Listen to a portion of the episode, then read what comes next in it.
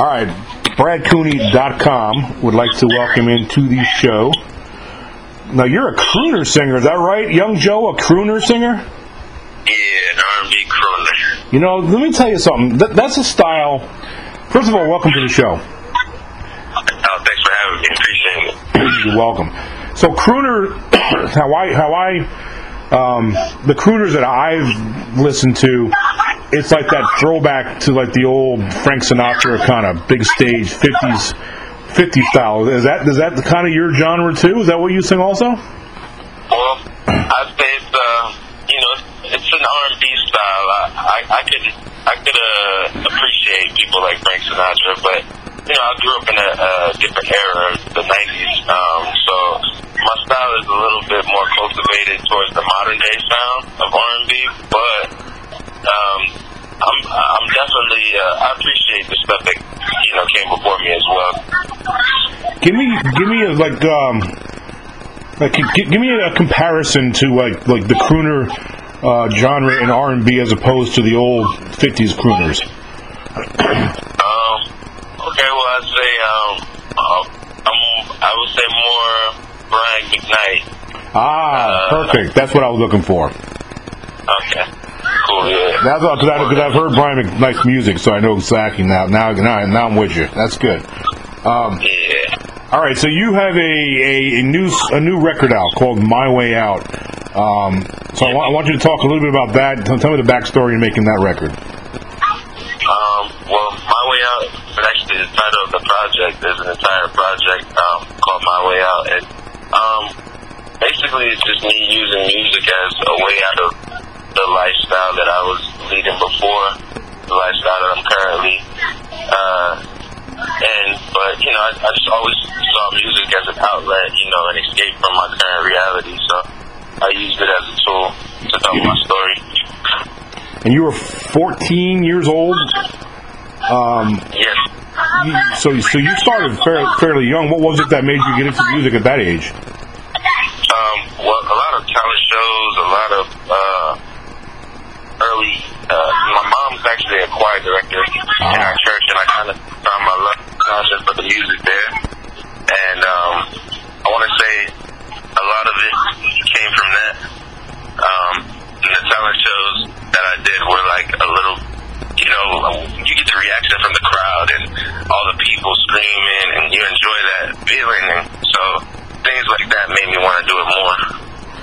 So as I'm reading through your your bio, and I did read this the other night. Um, so you, you, you got a pretty good break um, earlier on in your career when you had a chance to um, to write and feature on that the uh, Lights Low, the MTV radio. Um, pro- Yes. Yeah, yeah. Go go into that a little bit because you did you did some work for uh, Two Pistols of Cash and Money Records. Yes, um, Cash Money Records, Universal Motown, uh, the label of uh, artists like Lil Wayne, Drake, uh, Nicki Minaj. Wow. Um, so we actually distributed a, a record called Lights Low together. The video was on MTV.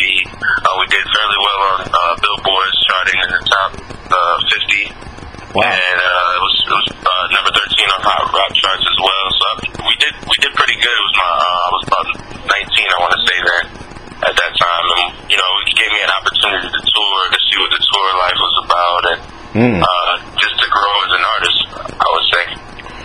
So what other spin-off opportunities become become of that? Because that's a pretty big deal. Definitely. Um, once I was uh, released from that situation, I actually went on to join a boy group. I was we were put together by Johnny Wright, who actually managed NSYNC, Backstreet Boys, Britney Oh, Spears. course. He currently manages uh, Justin Timberlake and a few others. He's done uh, New Kids on the Block, Boyz II Men.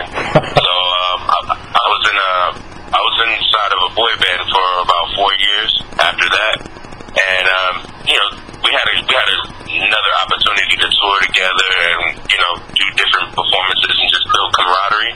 Um, but our group broke up shortly after that, and um, you know it's back to solo, being a solo artist for me. Um, just being able to kind of stand on my own two feet, uh, I feel is where it may take me a little bit. Uh, I could work hard for myself, but it's hard to work hard for others. The, the boy group thing just wasn't for me.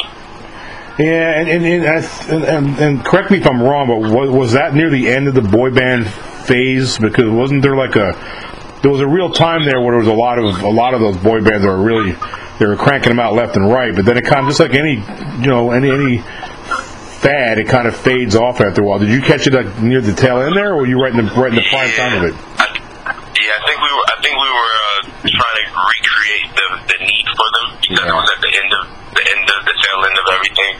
But I think that there was a, a void for boy bands. I still believe that there's a void for boy bands. Um, you know, especially the genre of R and B. So we were, you know, we were looking to kind of create that next wave, but uh, unfortunately, it just didn't work out. I mean, the Jonas Brothers did pretty good, right?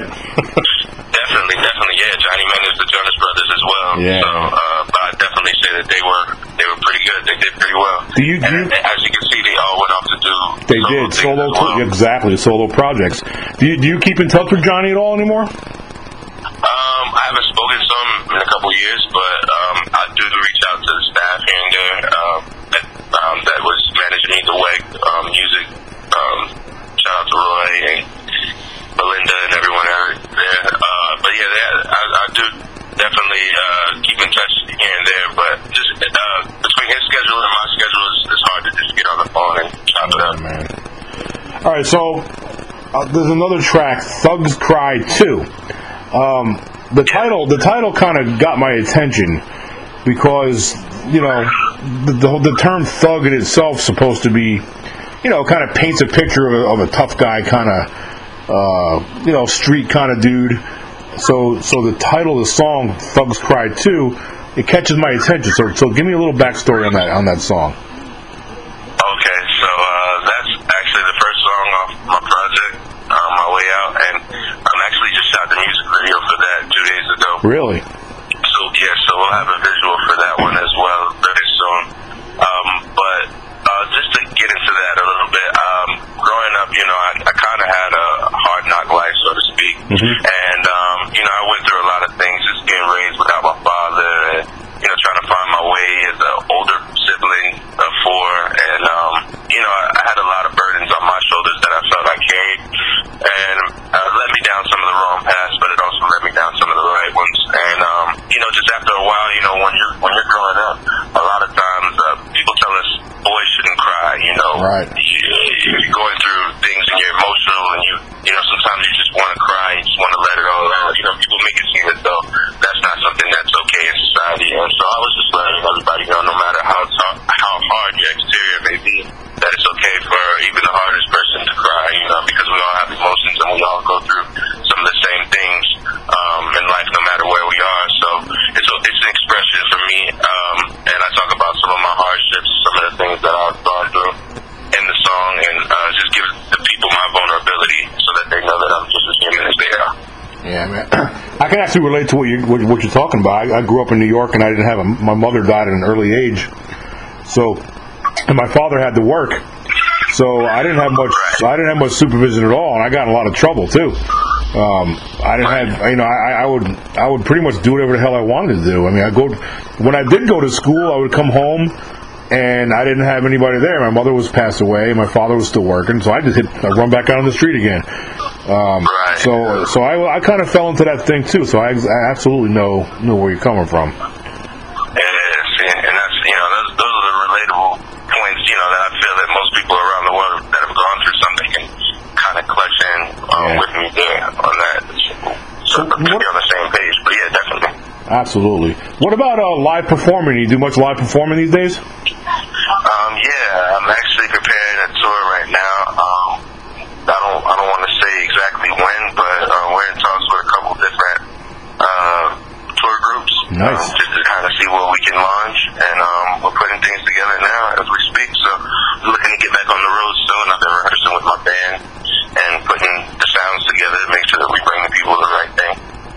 Are you looking to jump on a, a you know, to warm up for a headline act? Or are you looking to do your own type thing, or what kind of tour are you looking to do? Yeah, definitely. I- I'd like to headline a tour, but I know that at this point in my career, I could use the support. Sure. So uh, we're look, we're looking to jump on um, with a couple acts that are already kind of Sure. kicking and grooving, and uh, just kind of open up our, our exposure a bit.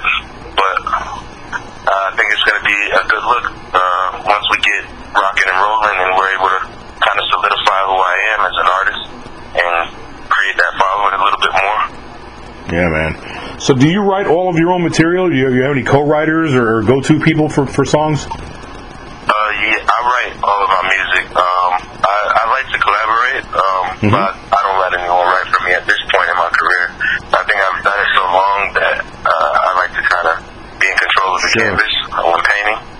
So um, that was one of the reasons why uh, I kind of got into the game was for the love and passion of writing the music. So uh, I don't, you know, uh, if anything, I, I probably see myself writing for others before um, really receiving on the on this end. There's actually there's good money in that. There's good money in, in songwriting for other people. Oh yeah, there's- yeah. There's a whole industry for that. Actually, Absolutely. I agree. Where, where, where do you where, where you live out now? Where are you from now? Where, where are you from? Um, I'm born and raised in Tampa, Florida. Actually, is where I reside. Um, I've never, uh, I've, I've moved away from here a couple times, Mhm. California and Orlando, Florida, but never too far. I always, you know, they say it's no place like home, so I always find my way back here. hmm How much emphasis do you put into a ground game? Because it's really important. I mean, social media is great. I mean, it's really good. I wish I wish I had that tool when I was younger. Um, but you also have to have people come to the shows and buy the tickets and hand sales from for DVDs and things like that. Do you, do you, do you put a lot of emphasis in a ground game? Oh yeah, definitely. Um, I grew up in the era of, you know, I want to say guerrilla style marketing. Sure. Um, you know, the, the posters, the CDs, the hand to hands, the fans. Um, you know, meeting them showcasing in the streets if need be. You know, so uh, you know, I come from that era, so it's, it's like the lost art in today's society. Like you said, uh, social media has made it a little bit more easier to kind of do things from the comfort of your home or wherever you may be. But I try to incorporate the two. I think they're very important. Um, just being seen, and you know, I'm at, I go to a lot of events and you know, I make appearances at different places to make sure I'm uh, meeting the right people and uh, finding the people that are into what I'm into. That's that's awesome. Um, and what about producing? A lot of artists that I that I interview in all genres, hip hop, uh, R and B, rock, country. I'm I'm noticing that there's more and more artists that are getting into producing their own stuff as well. Yes, uh, yeah, I'm, I'm heavily into that. Uh, I've actually produced my entire project, My Way Out. So Wow. uh, that was written and vocally produced, and uh, yeah, I, I had a hand in all of that. So I like to be as hands-on as possible. Um, that way, when you know people listen to the project and they fall in love with it, then I know that they fell in love with all of me. You know, and so that's that's the gift of being an independent artist. You you have the opportunity to create the vision, and you know, people, when people fall in love with that, they're falling in love with who you are. You know, and not someone else's s- story or someone else's sound. Something that you created. That's the art form to me. That's what keeps it natural. That's what keeps me loving it. You know, it makes me wake up and want to do it all over again. Is it fair to say music could have saved your life? I definitely say it saved my life. Yeah. Um, I, I, I mean, I, I've had this passion uh, for so long, and it's the only thing I knew. And I want to say, you know, I had, I'm, like I, we spoke about earlier, I had, I've had some great opportunities.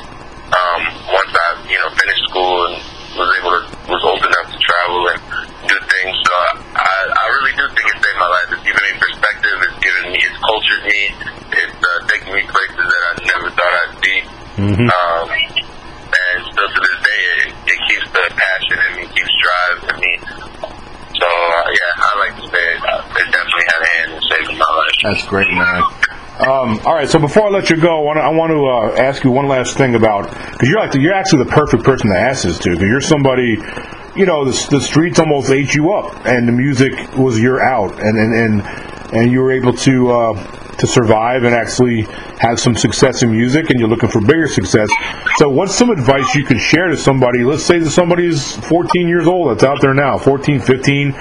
They have, uh, you know, some trials and tribulations that they're facing, um, and their and their love is music. So, what, what, what would you say to them to, to keep them focused and to keep them their morale higher? Um, find something that you love. Um, find something you can dedicate yourself to. Find something that keeps you positive, and then find something that keeps you true to yourself.